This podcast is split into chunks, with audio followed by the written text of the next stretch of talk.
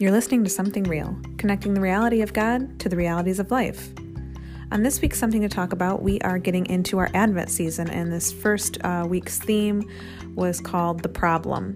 Uh, if you haven't listened to the sermon yet, that is available here on the podcast, just one episode back. Uh, Rich had to go solo on this. I had a scheduling conflict, but it is still a great episode, and I hope you guys enjoy. Good morning and welcome to Something Real. Uh, this is the podcast ministry of Real Life Community Church, and uh, we are here to connect the reality of God to the realities of life as we're working through this Advent series. We're, we're starting up our new series.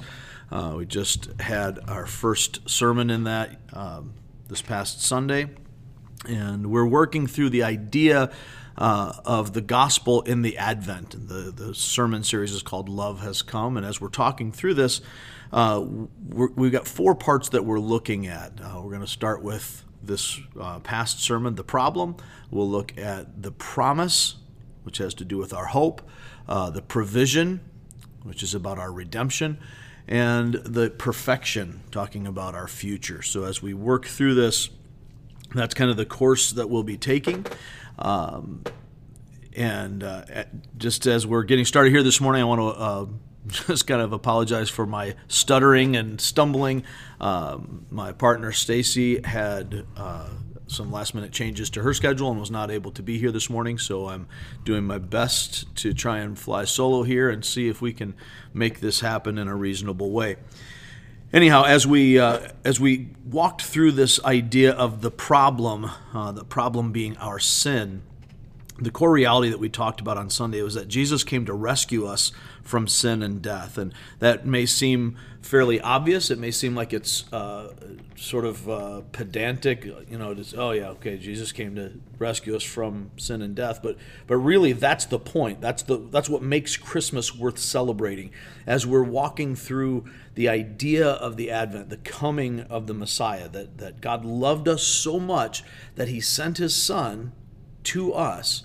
And he sent his son not just to us to be here, not just to be an example, uh, not not to give us some um, connection with Him. You know, we've talked about uh, about so many things over the last at least 50 years, and, and, probably throughout the centuries. But but in the last 50 years, we've really focused on you know this this touchable, approachable Jesus, uh, and, and there's truth to that. God did come to us in human form in, in the person of the Son, but as he came, he didn't come so that we could identify with him and say, oh, yeah, we got a good God this way. You know, Jesus is kind of God in blue jeans and, um, you know, he's my homeboy and all those kinds of things that, that we too often get in our minds. But the reality is God sent Jesus specifically, as he said in, in Luke 19.10, to seek and to save the lost. Jesus came because we, the human race, all of us individually and, uh, and collectively, have a sin problem. We are created for a relationship with God. We're created to have this perfect intimacy with Him so that we could uh, know Him and enjoy Him forever, to bring glory to His name. Everything about our existence is for the glory of God. But sin separates us from that, separates us from God in that relationship, separates us from uh, the purposes that God has for us. So we can't ever it doesn't matter how much we try to live our best life now or, or you know, develop the seven habits of highly successful people or do whatever it is that, that makes us feel like life uh, is is meaningful and successful. We can't have our ultimate significance. We can't carry out the purpose for which we were created apart from God. Now that's a tragic thing in itself when we think about the fact that the majority of the world doesn't ever live out its purpose. That's that's kind of a almost a, a, shocking and controversial statement. It shouldn't be. It's pretty easily observable as we look around. But the reality is, all the self help books in the world aren't going to fix our sin problem. We needed to be rescued. We needed somebody to come and fix this. So Jesus was always God's plan. And, and next time we're together, we'll talk about this idea that um, that Jesus came because of God's promise. He was the promised Messiah, and all the Old Testament prophecies point to that. But as we're looking now, today, we're talking about the problem of sin and the fact that Jesus came to rescue us from sin and death. So, as we walked through this passage, we, we started with Matthew chapter 1, and we'll kind of settle there as, as sort of a home base as we look at, at how this lays out. And Matthew starts with a genealogy to connect Jesus to uh, King David and, and, God's Davidic covenant, uh, the, the promise that, that David's line would rule over Israel forever, and that, um, in a nutshell, that the Messiah would come from David's line, would sit on the throne, would reign and bring peace uh, not only to Israel, but to all nations. And then connects even even farther back connects him to Abraham and the Abrahamic covenant that um, in Genesis 11 God scatters the people as we had united the, the, people had united to try to exalt themselves as opposed to exalting God. And God scatters them confuses the languages. And then in Genesis 12 he promises the undoing of that by calling Abram and, and saying, I'm going to bless all nations through you. So there's this coming together, this restoration, a reconciliation, if you will, of all things together in Christ. Not named yet in Genesis 12, but, but that's where we're going.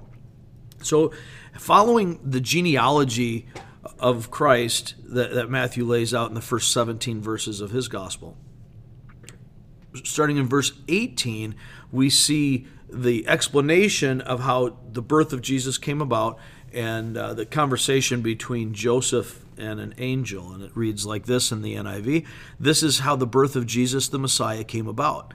His mother Mary was pledged to be married to Joseph, but before they came together, she was found to be pregnant through the Holy Spirit. Because Joseph, her husband, was faithful to the law and yet did not want to expose her to public disgrace, he had in mind to divorce her quietly. But after he had considered this, an angel of the Lord appeared to him in a dream and said, Joseph, son of David, do not be afraid to take Mary home as your wife, because what is conceived in her is from the Holy Spirit. She will give birth to a son, and you are to give him the name Jesus, because he will save his people from their sins. All this took place to fulfill what the Lord had said uh, through the prophet The virgin will conceive and give birth to a son, and they will call him Emmanuel, which means God with us.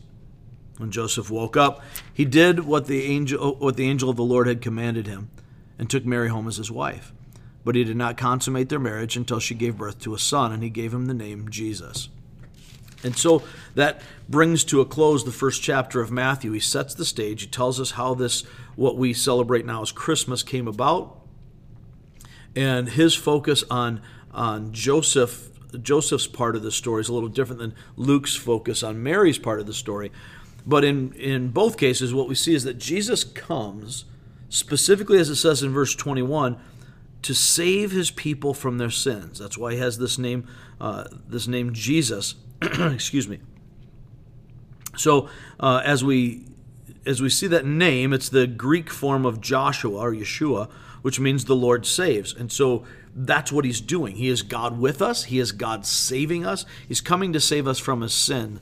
And so we, we kind of walked through this idea of uh, different possessions of sin. We talked about Adam's sin and our sin and my sin and your sin and their sin, meaning society's sin. And we even talk about Christ's sin and, and the gospel uh, coming together in this. And, you know, the idea that Jesus actually had sin is kind of a mind blowing thing. We, we know that Jesus never sinned, he was without sin. And perfectly did the will of God at all times. So we had to develop that idea a little bit. But the idea of Adam's sin uh, is that Adam's sin brought death. And when we see that played out in Genesis 3, that's also where we find the, the very beginning of the gospel, the, the proto evangelion. So as we see in, in Genesis 2, God commands in verses 16 and 17 that, that uh, Adam and um, his wife, who hasn't been created yet at the time of the command, but uh, his, his wife Eve.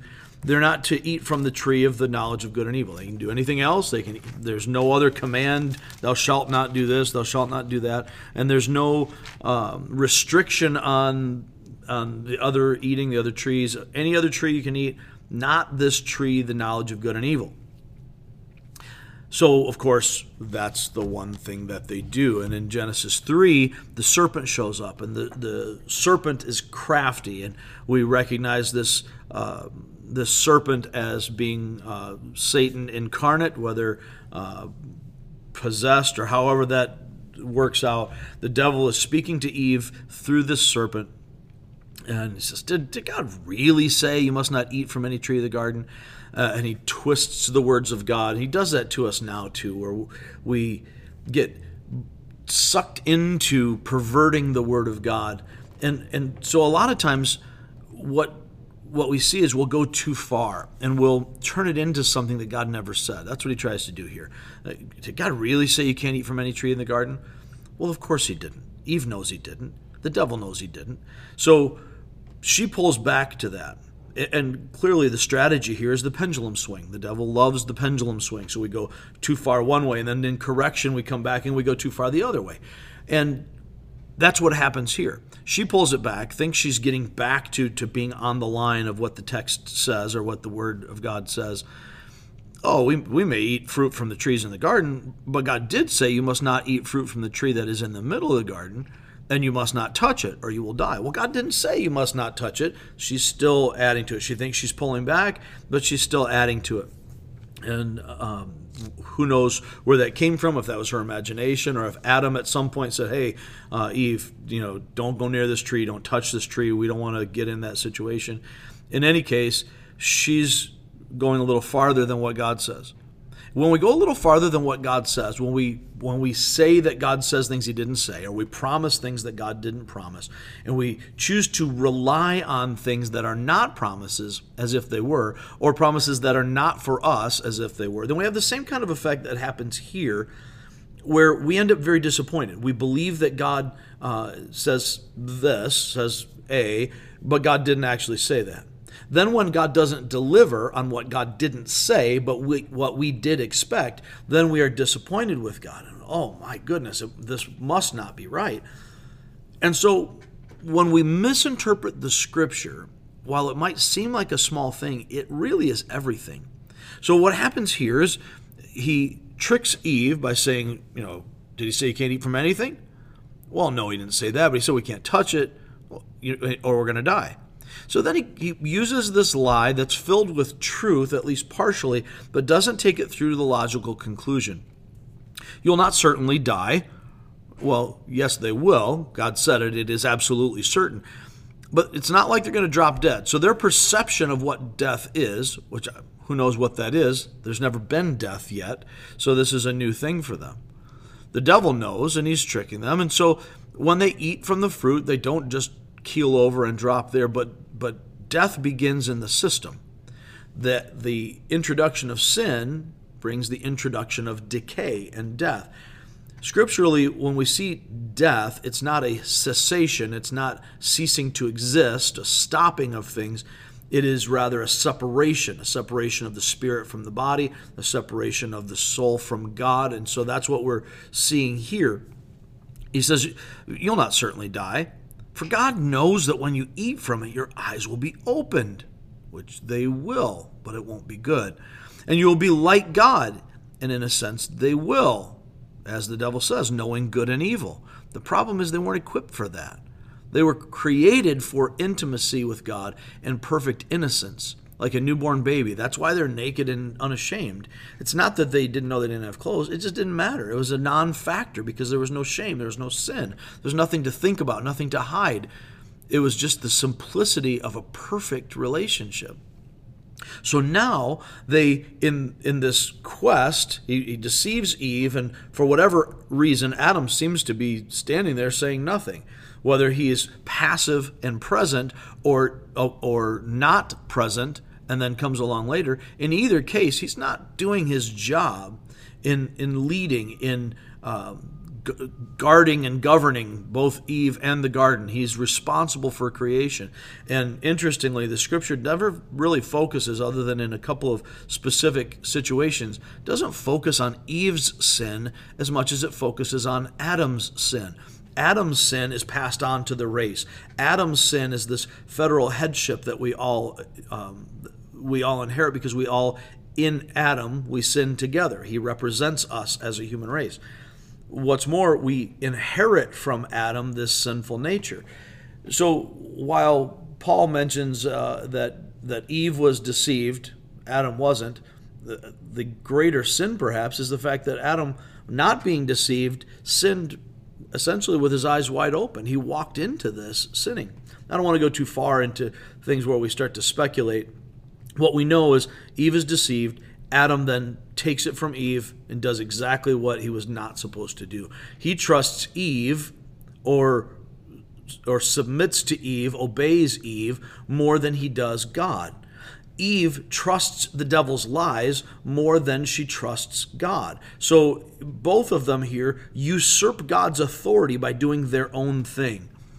So what's the big deal? Why why why are we focused on whether or not they ate this fruit? Why did this bring death? Why did this ruin every part of life? Well, it wasn't really about uh, you know eating a fruit. It was about choosing independence from God, choosing to take God off the throne, put myself on the throne, and this sin then separated them from the perfection that God had given them. Not only that, as they chose their way over God's way, they were separated from their purpose. They were separated from the reality of how the universe works. God designed reality uh, as an extension of Himself. Pardon me. And as He uh, as He does that, that everything works better when we follow the the creator's instructions. That's how it works. Manufacturer's instructions tell us how, how things go. So as we um, as we choose our way over God's way, we're separating ourselves from our significance, from our meaning, from our purpose, and from the protection of being in the right way. What's more, they rejected God's truth and took on the devil's lie. So we're trusting this outside source. God created them. They had this intimate relationship, and then they get this voice from who knows this this serpent. Who's this serpent? We're not hanging out having a relationship with the serpent, but he shows up slick words convinces them that God's holding back, that something about what God said, yeah, you didn't really understand it right. You know, it, he didn't really mean it that way. God's not really going to follow through on what he said. You know, here you bit it, you didn't die, you didn't drop over, so clearly God's not, you know, keeping his word. All of these things are trusting the devil's lie over God's truth. We do that today as we're wrestling with all of our social ills of today, the morality of our society, uh, all the evils of the world, all of these things. This is why David says that, that it's against you and you only that I've sinned. When, when we see sin as primarily against God rather than against our own understanding, against what we think is right in the world around us or what the world tells us is right, when we begin to understand that our sin is primarily against God, then it shifts it shifts the locus of responsibility. It shifts our, our understanding of what that means. It's no longer a matter of, uh, of you know, pragmatic results so that you know this sin is worse than that sin because this sin only affects me so so we think um, so some sins are worse than other sins but all of these sins are a breach of covenant with God. They're a violation of his trust. They're they're doing exactly the opposite of what we're created to do. So by choosing my way over God's way, what I'm doing is making myself the sovereign, the king. So if the greatest commands as Jesus said, as we see in the Old Testament in, in uh, the giving of the law, if the greatest commands are to love the Lord your God with all your heart, heart, soul, and mind, with everything you've got, then choosing anything over God, prioritizing anything over Him, is a violation of the greatest command, which, if we were going to grade things, that would be the greatest sin. So, anything over God, prioritizing my way over his way, is usurping his authority. That is the greatest sin that there can, can possibly be. Others have human results. Murder, obviously, is something that affects others uh, directly. but all of it is still a crime against God because we're kicking him off the throne. We're deposing the rightful king to take our own place as if we were the sovereigns of our own lives. That's a, a major, uh, a major thought direction for where we are in our society.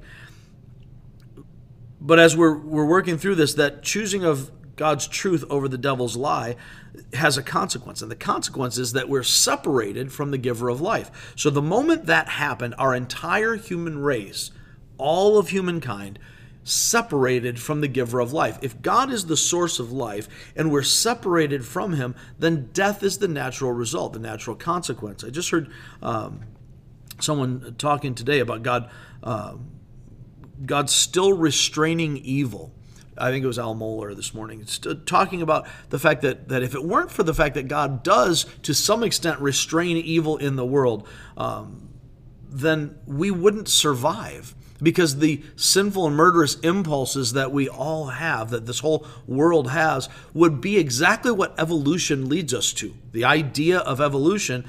the, the, that the, the strongest survive and the, the survival of the fittest puts us in a moral situation where, if unrestrained, if sin is unchecked, then it's very simple. I can take what you have, so I do. I can eliminate you as an obstacle in my life, so I do. I, I get angry, my hatred overflows, I kill, I steal, I kill, I destroy, just as the devil does. That would be the nature of things if God didn't restrain evil in the world, which He does, thankfully. So even as bad as things are, they could be so much worse. Thankfully, they're not. But as we see this rejection of God's way, rejection of God's truth, and a separation from God's life, they sacrifice this life by separating themselves from God as the source of life through their sin. The effects of that are huge and it gets passed on to us. So Eve sins first, then Adam. But in his headship, he's responsible for it. And that leads to the second point that our sin, not just Adam's sin, but our sin separates us from God. We're all sinful by nature. We inherit that from Adam. We sin because we're sinners. But it's not just what comes from from Adam that we can say, oh, well, Adam sinned. No, I sin. I own this. I have it in my nature, but I also have it in my choices. I actually do things that are sinful. So whether we're um, whether we have the, the opportunity to grow up in a church and learn the truth or not, all of humanity, the entire race, is separated from the source of life. So it, it, it, doesn't even have to be seen or thought of as an active punishment for sin, it's the reality of sin. Uh, if I stand on a railroad tracks, the train isn't trying to punish me. That's just the natural consequences of standing on the railroad tracks, that eventually a train's going to run me over if I don't move.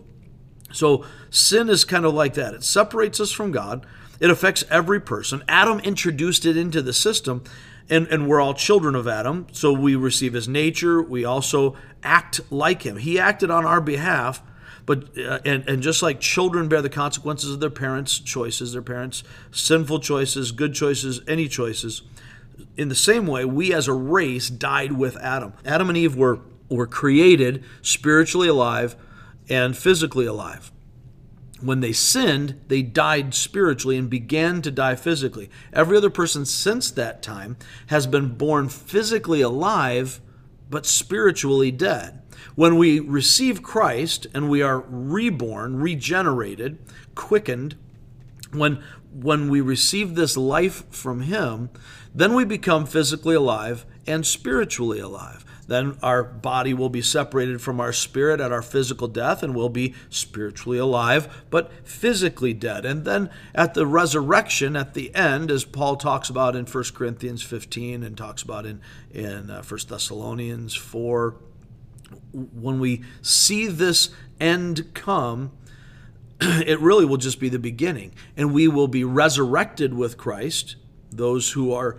Um, who are outside of Christ will likewise be resurrected, but to judgment will be resurrected with Christ. Our physical beings will then be restored in much the same way Jesus was with the resurrected body. As we are resurrected with Him, then we will uh, be physically alive and spiritually alive forever at that point.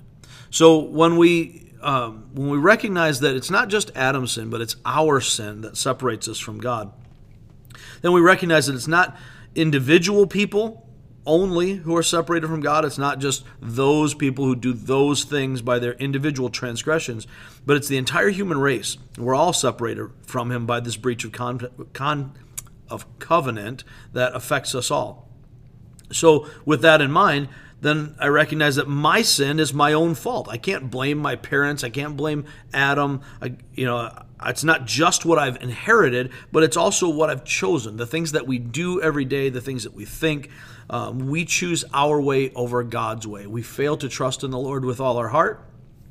We instead put all of our trust, or, or, or so much of our trust, uh, in our own understanding and the way that the world tells us things are. So when we see, uh, you know, this the battleground, for example, over uh, things like uh, the the sexual revolution in our day and and the promotion of uh, LGBTQ agenda, even in, in churches, so called. Um, what we what we're seeing is not some new battleground of sexuality. That's always been there. That's not really you know anything new, but we're seeing an attack on the authority of God's word, the authority of Scripture, and that's the battleground. That's that's what the devil is going for. Sexuality is uh, is big in that it conveys the image of God, but the reality of all of it is that if he can get us to choose our way over God's way in whatever form that takes, if he can get us to trust our own understanding over God's word in whatever form that takes, that's that's a win in that battle. God ultimately wins the war. That's not really a question. It's never been in question. But that's where he's going is to get us to to not accept responsibility for our sin, to you know begin to think things like, "Well, I was just born this way. It's God's fault." Uh, that's what happens with Adam and Eve. They start to blame each other and even blame God. Blame the blame the serpent. Blame Eve. You know, you made her. You made us this way. This whole concept of of blame, blame, blame. We need to recognize that my sin is my own fault. And likewise, your sin is your own responsibility. You, you don't nobody gets a pass. Every person has to give an account. Every person has to stand before God. And we will all answer to God for our sin against God. That's a pretty important thing for us to recognize. So when we stand before him, Jesus says, I'm not going to judge you. It's my word that's already standing as judge in, in John 3 17 and 18, he says, You know, the Son of Man didn't come to judge, to, to condemn the world, but to save the world. But anybody who doesn't believe already stands condemned because you didn't believe. The word speaks against us. The, the law itself, the, the, the reality of God's word in the reality of the cosmos. This is how God designed all things. That stands against us as judge, and we will have to give an account. Every single one of us, excuse me, is by our nature and by our choice a sinner, and we're separated from God because of that. He's the creator and judge, and we're still going to have to own that sin in, in front of Him. When we stand before God, we're going to be called to an account. There's no excuse, there's no exceptions, nobody gets out of it, nobody gets away with anything. Now, we'll, we'll get to the solution to that in just a moment, but before we even get to that point, we have to recognize uh, and on Sunday in the sermon, we, we said it this way their sin affects everyone. As we look out into the, the masses of society, beyond my sin and my responsibility and, and your sin and your responsibility, when we look at all of those people out there, whoever we might point the finger at, um, we recognize that everybody's sin affects everybody else. The, the presence of sin in the world affects everything and everyone. The presence of sin in a society affects that society and all who make up that society. So sin has a progressive effect on society itself, and it affects us all. When, when we see our sin go unchecked, it, it doesn't just impact those directly around us. If I choose to uh, reject God's view of marriage, for example, then it's not just hurting me and my uh, partner, however we want to say that in 2019. Uh, that doesn't just affect us, it, it affects everyone. There's a, a conveyance of the image of God in our obedience. And when we, when we fail to obey God, then we're giving a picture of God that's inaccurate. That's especially important for Christ followers, especially important for the church. But more than that, the impact, the practical, not more than that, that's probably the wrong way to say it. Uh, beyond that, in a practical sense, in the daily living out of our temporal life on this globe, we are going to see an impact of sin that is inescapable. The church is here as Christ's representatives, his ambassadors. We are salt and light, uh, and that means that we illuminate truth for the world and we preserve and cure in the world. Uh, Christ's presence through us has that effect. We're all impacted by sin as a race, as individuals, but also as a society. When a culture is given over to sin, the impact is universal and progressive. Government exists by God's design to restrain evil, and, and uh, Romans 13, uh, really 13 and 14, really bring that out in, in our idea of submitting to the to the government because it's established by God for a reason. Uh, but it can't stem the tide of wickedness within. It can restrain our behaviors, but it can't change what's going on inside of us. Only regeneration by the Spirit of God can do that. For that reason, when a society turns its back on God and his ways, mayhem, disaster, and death will follow. I think this is uh, particularly pronounced in a democratic society like ours, where the people, it's not just one uh, dictator or one small group of, of people who are governing the rest of us without our input. As our hearts go farther from God, as we become colder and harder individually as people, we drag society into that with us. The decline is generally a gradual one as the hearts of individuals increasingly grow cold and hard toward God. But there comes a point when we reap the whirlwind of that. Where Christ's church is vibrant, pure, and growing in love, doctrine, and unity, it will have a tempering and preserving effect. Where the church fails to be the church, and we're seeing this a lot today, when it fails to be an accurate reflection of the reality of Christ's holiness and loving kindness, the wickedness of the society will remain unchecked, and all will suffer its effects because we are his ambassadors, his representatives here, our presence helps to check the the the progress of evil, the progress of sin. Doesn't mean we're going to get rid of it. It doesn't mean that that the the church and the pol- political governing bodies are the same thing, but there is an effect by our presence. Uh, I I know when I worked as a as a roofer, not necessarily always uh, with um, in the classiest of settings. When I worked at the factory, not always the classiest of settings. When I was in the Air Force, not always the classiest of settings. Um, but I didn't have to preach at anybody about, hey, watch your mouth, control yourself. But just simply the fact that I didn't use foul language, the people around me used less foul language. And, and after a time when we're together, it just didn't happen. It wasn't, uh, it wasn't feeding that. And so the, the mere presence of a Christ follower even just one person helped by simply just being helped to check the progress of the foulness in that setting. The same is true in our society. And if we don't, if the church doesn't represent Christ in his holiness, if we are going to just say, well, you know, we're going to take away the standards of, of God's word because what really matters is unity. We just all want to get along. What really matters is we want to be so warm and welcoming to everybody that we don't want anybody to feel uncomfortable.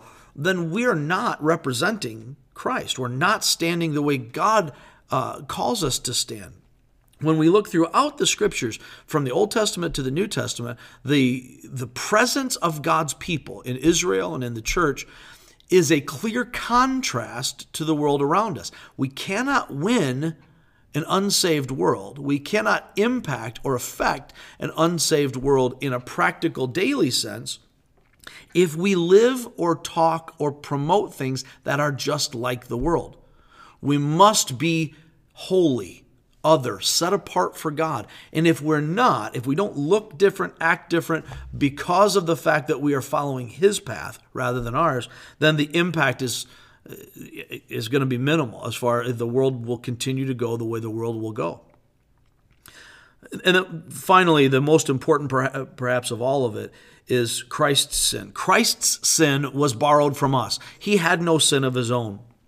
That's the good news of the Advent. That's the whole point, is that Jesus became sin in our place. 2 Corinthians 5.21, that he who had no sin became sin for us so that we could become the righteousness of God. This is the reconciliation to God that we have. Our justification comes because the Son of God, the Holy One, the chosen one who came to seek and to save the lost, who is the perfect, full representation of God, came here, became my sin, became your sin, took that sin on the cross for us, so that all who will receive the gift, all who will trust him, that's and, and really that's I think the best word picture that I can can come up with. He paid for the gift. There's nothing left to pay. We still have to open and receive that gift. If we don't receive it, it's as if it were never paid. It has been paid, but it's as if it were not. And so when when we take hold of this, then we find new life in him. He says, As many as received him, to them he gave the right to become the children of God. This reality connects us with Christmas, with the Advent, because Jesus came to rescue us from sin and death. Just like Adam, so the rest of us, you and me, all of us, chose our way over God's way, traded God's truth for a lie, and have, because of that, been severed from the giver of life.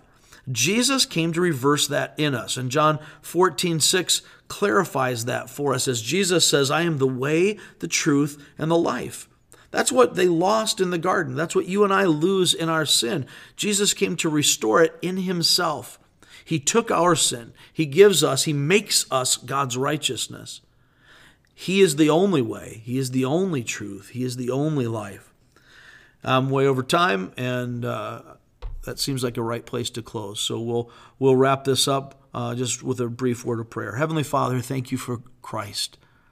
Thank you not only for the existence of the Son, the second person of this Trinity that we that we see in you, but Father, thank you for sending Him, for loving us despite our sin, for seeing our sin and running to it, to put it on Jesus' shoulders so that while we deserve to be forsaken by you, he was forsaken so that we can be forgiven and accepted. We can't possibly thank you enough for that, Father. So we live as those who have received you, we live lives of gratitude, set apart for you, that we might represent you in this world, to know you fully, to enjoy you completely, and to glorify you in every way. We pray this in Jesus' name. Amen.